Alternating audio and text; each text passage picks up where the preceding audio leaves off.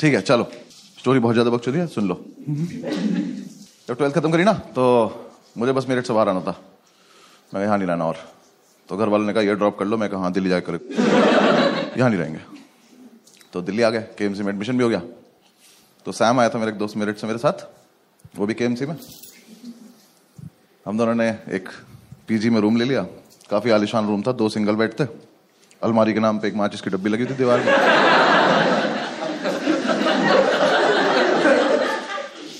और जो आर्किटेक्ट था ना उसका,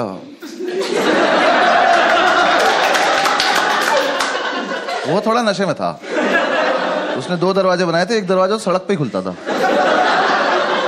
तो अगर कभी जाने अनजाने में खोल दो तो स्कूटी में लग जाता था किसी की। आदमी बढ़िया जा रहा, भग जाया था, गिर गया, किसी ने दरवाजा खोल दिया। तो हम उसे ज्यादातर बंद ही रखते थे क्योंकि हम भी नशे में रहते थे। तो उस कमरे में एक तरफ हम चाय बनाते थे, तो उधर एक बार चाय गिर गई थी, तो उसके ऊपर अखबार बिछा दिया था, तो अब जो हेडलाइन थी वो चिपक गई थी। तो न्यूज के नाम पे हम रोज ये पढ़ते थे कि गाजियाबाद में सरेआम कत्ल हुआ है, और हम रोज वहां से निकलते हुए कहते गाजियाबाद में बहुत कत्ल हो रहे हैं यार।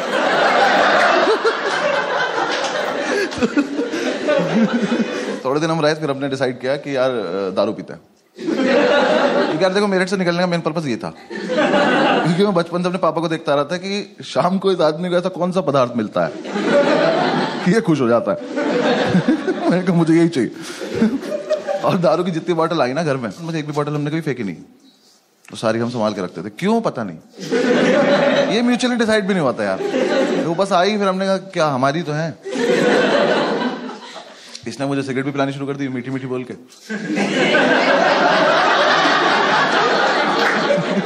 भाई पी के देख, मीठी मीठी लगेगी। मैं कहने पी के देखी, मुझे लगी भी। मैंने कहा जितने लोग स्मोक करते हो ना पता होगा कि छोटी गोल्ड में से ना धुआं बहुत आता है, जो नहीं करते मैं बता रहा हूँ आप। हाँ, ऐसे गूगल मत करने लग जाना। आता है वो, पता नहीं उसके हाथ को बीमारी है, वो पुरानी सिगरेट कभी खींच लेती है, पता नहीं क्या उसके साथ। तो ना कमरे में धुएं से बादल बना के, और बस उसे बैठ के देखता रहता था। मैं पूछता था क्या कर रहा है, कह रहा भाई देख उसमें कुछ दिख रहा है। मैं क्या दिख रहा है, कह रहा देख एक कुत्ता दिख रहा है।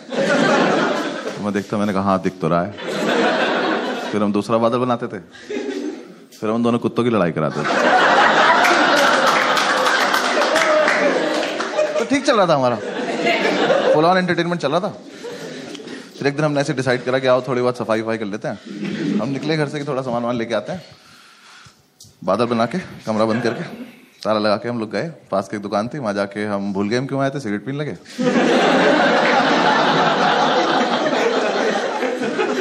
फिर याद आया तो मैंने वाइपर लिया, तो इसने बोला कि वाइपर मत ले यार, रख दे वापस। मैं कह रहे वो कत्ल के निशान मिटाने ले लेते।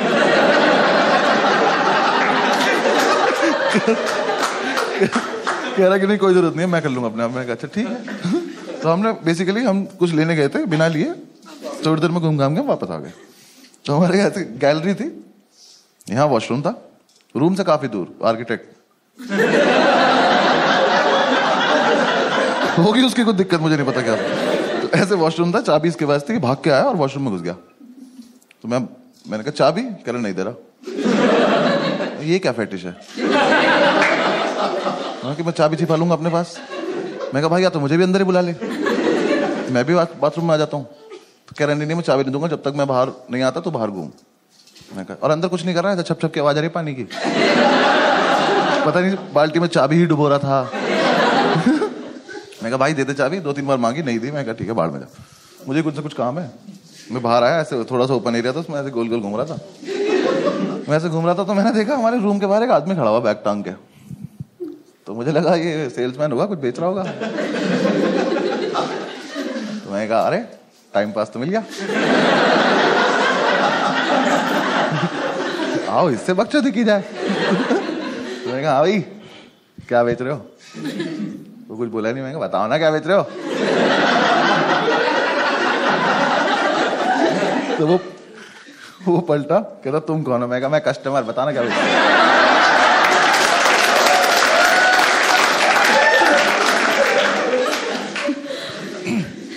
कह रहा मैं सैम का फादर हूं।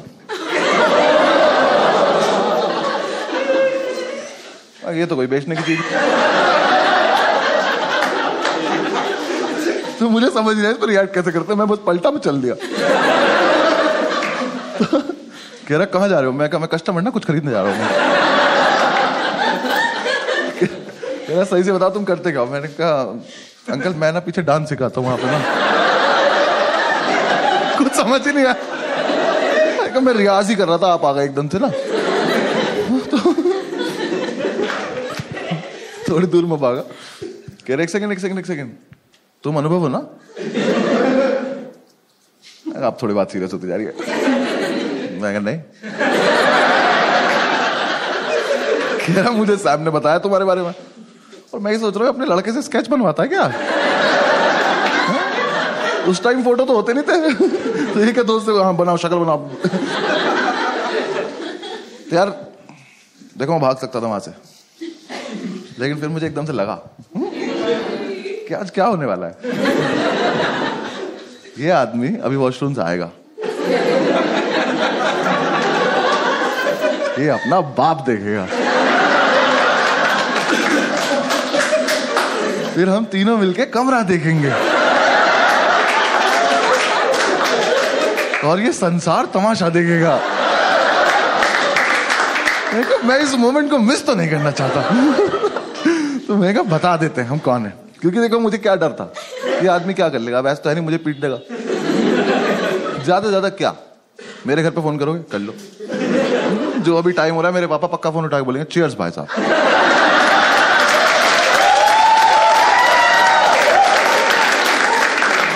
मुझे कोई लोड नहीं था, मैंने पूरी कैलकुलेशन की अपने दिमाग में। मैं कहा बता देते हैं। मैंने कहा हाँ अंकल मैं अनुभवी हूँ, मैं तो ऐसी मतलब थोड़ा मजाक कर रहा था आपसे। उसका मुंह देखे बोलना नहीं चाहता कि उससे मजाक कर रहा था मैं। भाई बिल्कुल बाप हाँ, जो मेरे पापा ना पापा हैं, ये बाप कहते हैं। वो लड़के ने तो बचपन से बाप बनना चाहते हैं कि स्माइल नहीं करेंगे वरना औलाद पैसे मांग लेगी। इतना सीरियस है तो खड़ा हुआ। मैं कहा ठीक है अंकल मतलब मैं ही हूँ, आप बताओ कैसे हो आप। कह रहे हो सैम कहाँ है। हो गया शुरू। मैंने कहा अंकल यहीं पे है, ये रहा यहाँ पे वॉशरूम में। कह रहा बुलाओ उसको। मैं कहा भी बुलाते हैं। मैं गया, मैंने जाके गिर दिया। मैंने कहा बैठी आपके फादर आए हैं।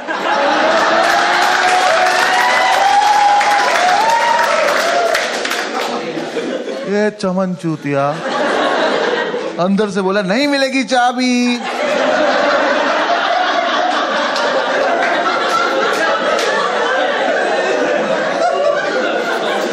क्या बैठी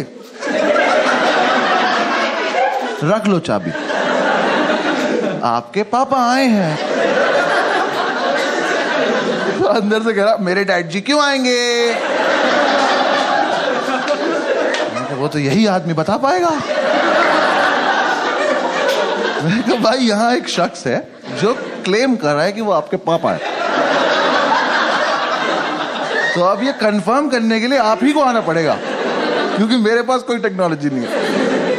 इसको समझ ही नहीं आ रही है बात। इसको लग रहा है मैं चाबी लेने के लिए अलग अलग बहाने बना रहा हूँ। तो अपनी जोन में खुश है। और ये कॉमर्स का था ना, तो ये नया नया कूल बनाता दिल्ली।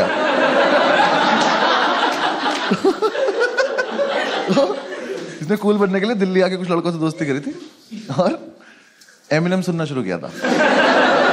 पर इसके लिए नहीं था, वो मेरठ का लड़का एमिनेम समझ लो तुम। वहां के लड़के अभी भी मेमोरी कार्ड को चिप बोल रहे हैं यार।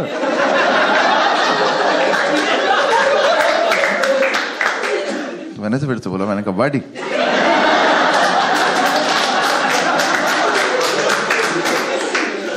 प्लीज मान जाओ आपके पापा आए हैं। अंदर से कह रहा है buddy love the way you lie.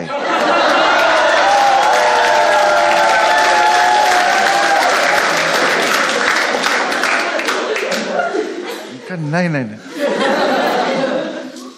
अपने पापा कसम नॉट लाइंग। एक ही मिनट लगेगा, बाहर आके चेक कर लेना।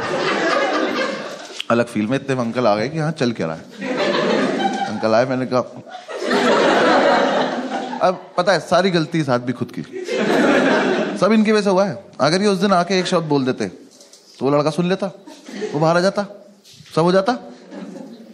बाप है, कैरेक्टर में रहना। यहाँ आके मुझसे कह रहा है कि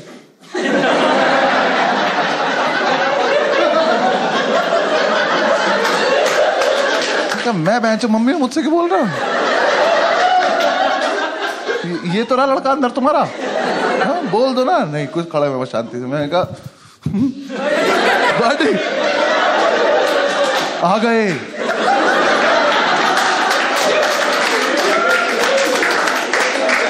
यार पता है सब सच है। एकदम से इसका मेरिट ऊपर आया, एमिनेम नीचे चला गया और इसका पेशेंस लेवल खत्म हो गया। इसे लगा कि अब तो ये बहुत देर से बकचोदी कर रहा है, तो अब मुझे इसे जवाब देने का टाइम आ चुका है। इसने अंदर से इतनी बुरी बुरी गालियां देनी शुरू करी, इतनी बुरी बुरी की स्टेज पर तो मैं दे भी नहीं सकता। ऐसे गालियों का लूप चला और मैं सोच रहा हूँ ये वाली तो बहुत एस्केलेट कर दी यार तूने। और ऐसे चला चला चला चला चला और एकदम से एक लाइन आई, और तुझे पता है मेरा बाप कितना बड़ा चूतिया है।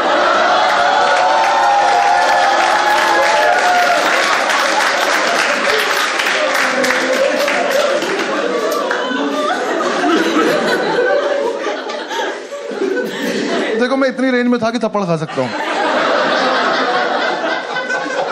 मुझे लगा कि अब ये बकचोदी चलती रहनी चाहिए। तो मैंने कहा कैसे? तो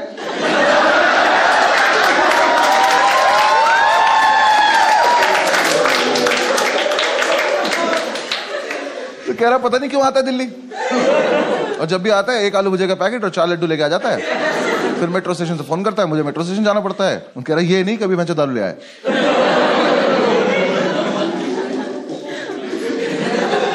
अंकल आपके संस्कार है, मतलब ऐसा ये चल रहा है अभी भी। अब ये किसी और चीज को गाली दे रहा है जो हमें नहीं दिख रही है, अंदर ही कुछ है जिसे ही गाली दे रहा है। मैं कहा अंकल चले यहाँ से, आज का तो हो गया होगा, चले। सारी सुन के जाओगे क्या? इतनी दूर गए होंगे, वॉशरूम के गेट में ऊपर जगह थी, इसने ऊपर से चाबी फेंक दी। कह रहा ले तू भी क्या याद रखेगा? मैं याद रखूंगा? बड़ी एक बार बाहर तो आओ, तुम क्या क्या याद रखोगे? और लेकिन मुझे एक डाउट हुआ कि यार जितनी गाली अंकल ने खाई, ये आदमी अब ये नहीं देखेगा औलाद किसकी है, तो अब ये मारना चालू करेगा जो आएगा। तो मैं ऐसे महीने अब अंदर नहीं ले जाना चाहता था, क्योंकि मेरे हिसाब से तो सबसे बड़ा जो पिटाई का इवेंट था वो तो रूम ही था ना हमारा। ये तो उससे पहले ही इतना कुछ हो गया, तो मुझे लगा इसे आ जाने देते तभी रूम दिखाएंगे, मैं नहीं जा रहा। अंकल कह रहे चाबी उठाओ, मैंने चाबी उठाई, खड़ा हो गया। कह रहा चलो, मैंने कहा हाँ चलने चलो। गेट के सामने जाके मैं खड़ा हूँ। कह रहे खोलो, मैं भूलिया कैसे खोलते थे यार, वो ताला भी ना 20-25 बार में खुलता था। मैंने उस दिन चाबी लगाई, कट से खुल गया वो।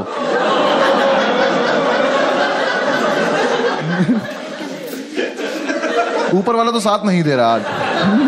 मैंने ताला ऊपर अटका, कुंडी खोली, मैंने कहा अंकल अब आप कर लो। अंकल ने गेट खोला, पहले तो बादल आए, वो 2 जर्मन शेफर्ड अंकल के ऊपर से गए। वो आदमी स्मोक नहीं करता, कह रहा ये क्या था? मैंने कहा कुछ नहीं अंदर आओगे तो बिजली भी कड़क रही, आ जाओ। अंकल अंदर घुसे, सामने एक चेयर पड़ी थी, उस पर कपड़े भरे थे, मैंने कपड़े हटाए, मैंने कहा अंकल यहाँ बैठ जाओ, बस बैठ रहो। बाप लाइट जलाओ, मैंने कहा लाइट नहीं आ रही। वो पुराना वाला स्विच बोर्ड लगा हुआ था, उस पर वो इंडिकेटर नहीं लगा रहा था, तो वो जल रहा था। तो कह रहा वो तो जल रहा है। मैं कहा इन्वर्टर जल रहा है, छोटा इन्वर्टर, इतना ही लोड ले पाता।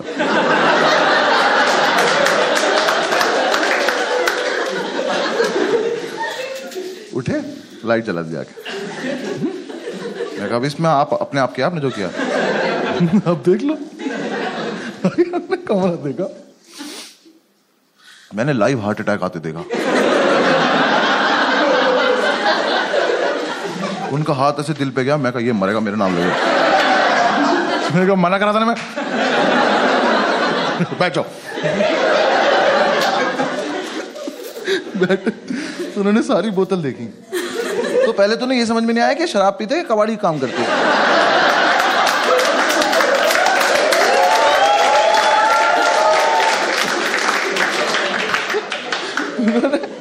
बॉटल देखी और मतलब इतना जेन्युइन सवाल उनका कि पीते ही हो ना? देखा हाँ पीते। और देखा कि साफ सफाई देखी कितनी है। उठ के कमरे में घूमे, मैं उधर मत जाओ कत्लो रखा वहां पे। उन्होंने देखा हमारा चाय वाय का एरिया, कह रहे अच्छा अच्छा ठीक। एक तो बाप लोगों को ना बच्चा उनका आर्टिस्ट है उसकी कदर नहीं होती, आर्ट की कदर नहीं होती उन्हें।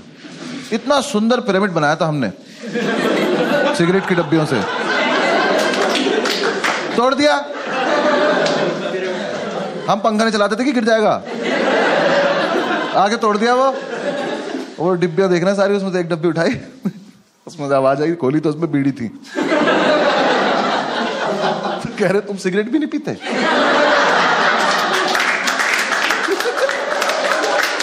नहीं अंकल पीते, ये रात को 2 बजे का इमरजेंसी वाला है, वैसे भी बहुत पैसे बेचते हो ना।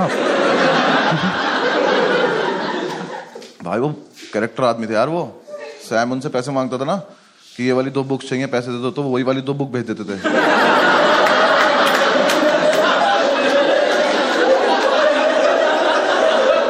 फिर हम दोनों पूरे मार्केट में बुक ले घूम रहे थे, कोई ले लो यार, तो हमारे तो कोर्स की भी नहीं है।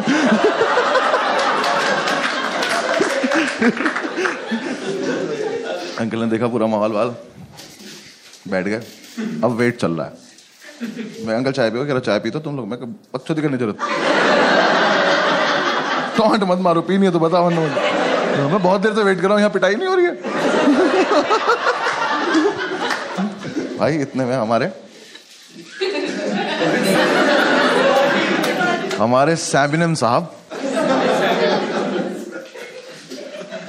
देखो इस लड़के को बिल्कुल नहीं पता है बाहर क्या हो रहा है, इसकी दुनिया कहीं और है। ये वॉशरूम से निकला, इसका ऐसे हाथ निकला, ये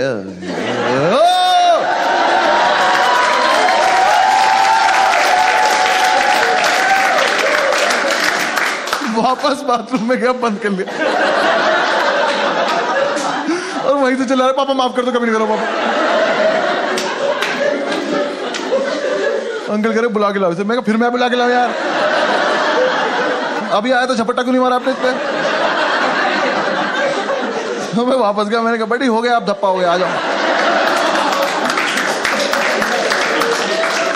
मैंने कहा देख लिया पापा ने, आ जाओ। अब कुछ नहीं हो सकता। बाहर आया, कह रहा भाई क्या होगा? मैं कहा मुझे क्या पता, तेरा बाप है भाई। मुझे तो बस देखना है, चल जल्दी। I room my family values, भाई नाती पहले पैर छुए। मैं कहा अच्छा आशीर्वाद मिलेगा आपको। बैठा, अंकल ने कहा क्या है सब? कह रहा मैं नहीं करता। अंकल ने मेरी तरफ देखा, मैंने कहा मैं भी नहीं करता। मकान मालिक का है सब। मीठी मीठी बोल के सिगरेट पिलाता है लड़का, बकवास कर रहा मैं नहीं करता। भाई अंकल ने तो थोड़ी देर डांटा कि तुम तो ब्राइट स्टूडेंट हो, मैं कॉमर्स का है।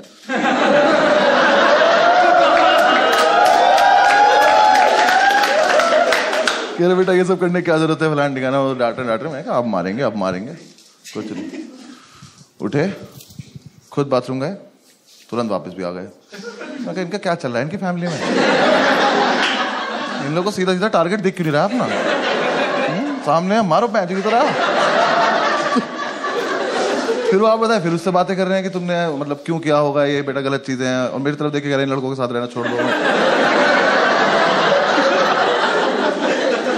मैंने कहा छोड़ देना, अभी मुझे वो दिखा दो जो देखने के लिए बैठा हूँ। कुछ नहीं, मैं ऐसे घूम रहा हूँ, मैंने अंकल का बैग देखा तो उसमें एक आलू भुजिया रखी,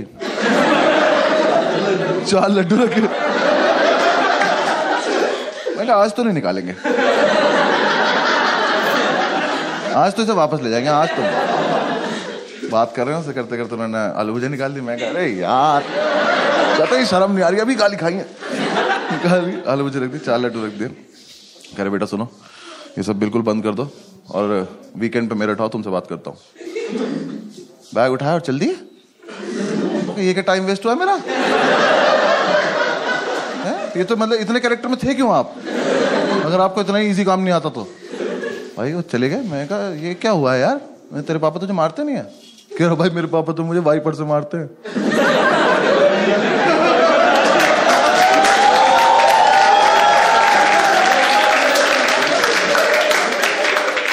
तो इसलिए मना कर रहा था क्या? कह रहा भाई बचपन से सिर्फ वाइपर से ही मारते हैं। ये अजीब फेटिश नहीं तुम्हारी बहन, बाथरूम से बहुत ज्यादा लगाव नहीं तुम लोगों को। और किस चीज से नहीं? कह रहा नहीं भाई उससे ही मारते हैं। मैं कहता तो अब क्या होगा? कह रहा कुछ नहीं, वीकेंड पे मेरठ जाऊंगा और पापा नया वाइपर लाएंगे और फिर उसके बाद आके दिखाऊंगा। चल दिखा दूँ भाई, ऐसा कर लिया। थोड़ी देर बैठे रहे, थोड़ा सैड हो गया। तो थोड़ी देर बैठे बैठे इसने बोला कि यार ऐसा तो नहीं हम कुछ गलत कर रहे हैं। फिर 5-7 मिनट बाद हमें लगा कि क्या ही गलत कर रहे हैं। फिर 5-7 मिनट बाद हमें लगा क्या ही होता है गलत।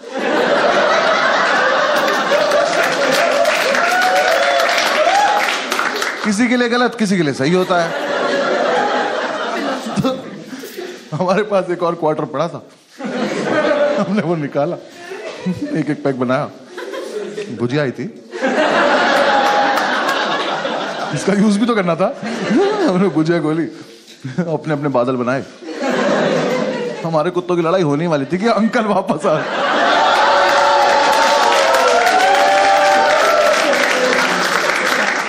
भाई वो दुकान से वाइपर लेने गया था, उनने स्वीटी नाइम के वाइपर से जो सूता है ना उसको घुमा घुमा। अंकल देखे मेरे, uncle love the way you लाए।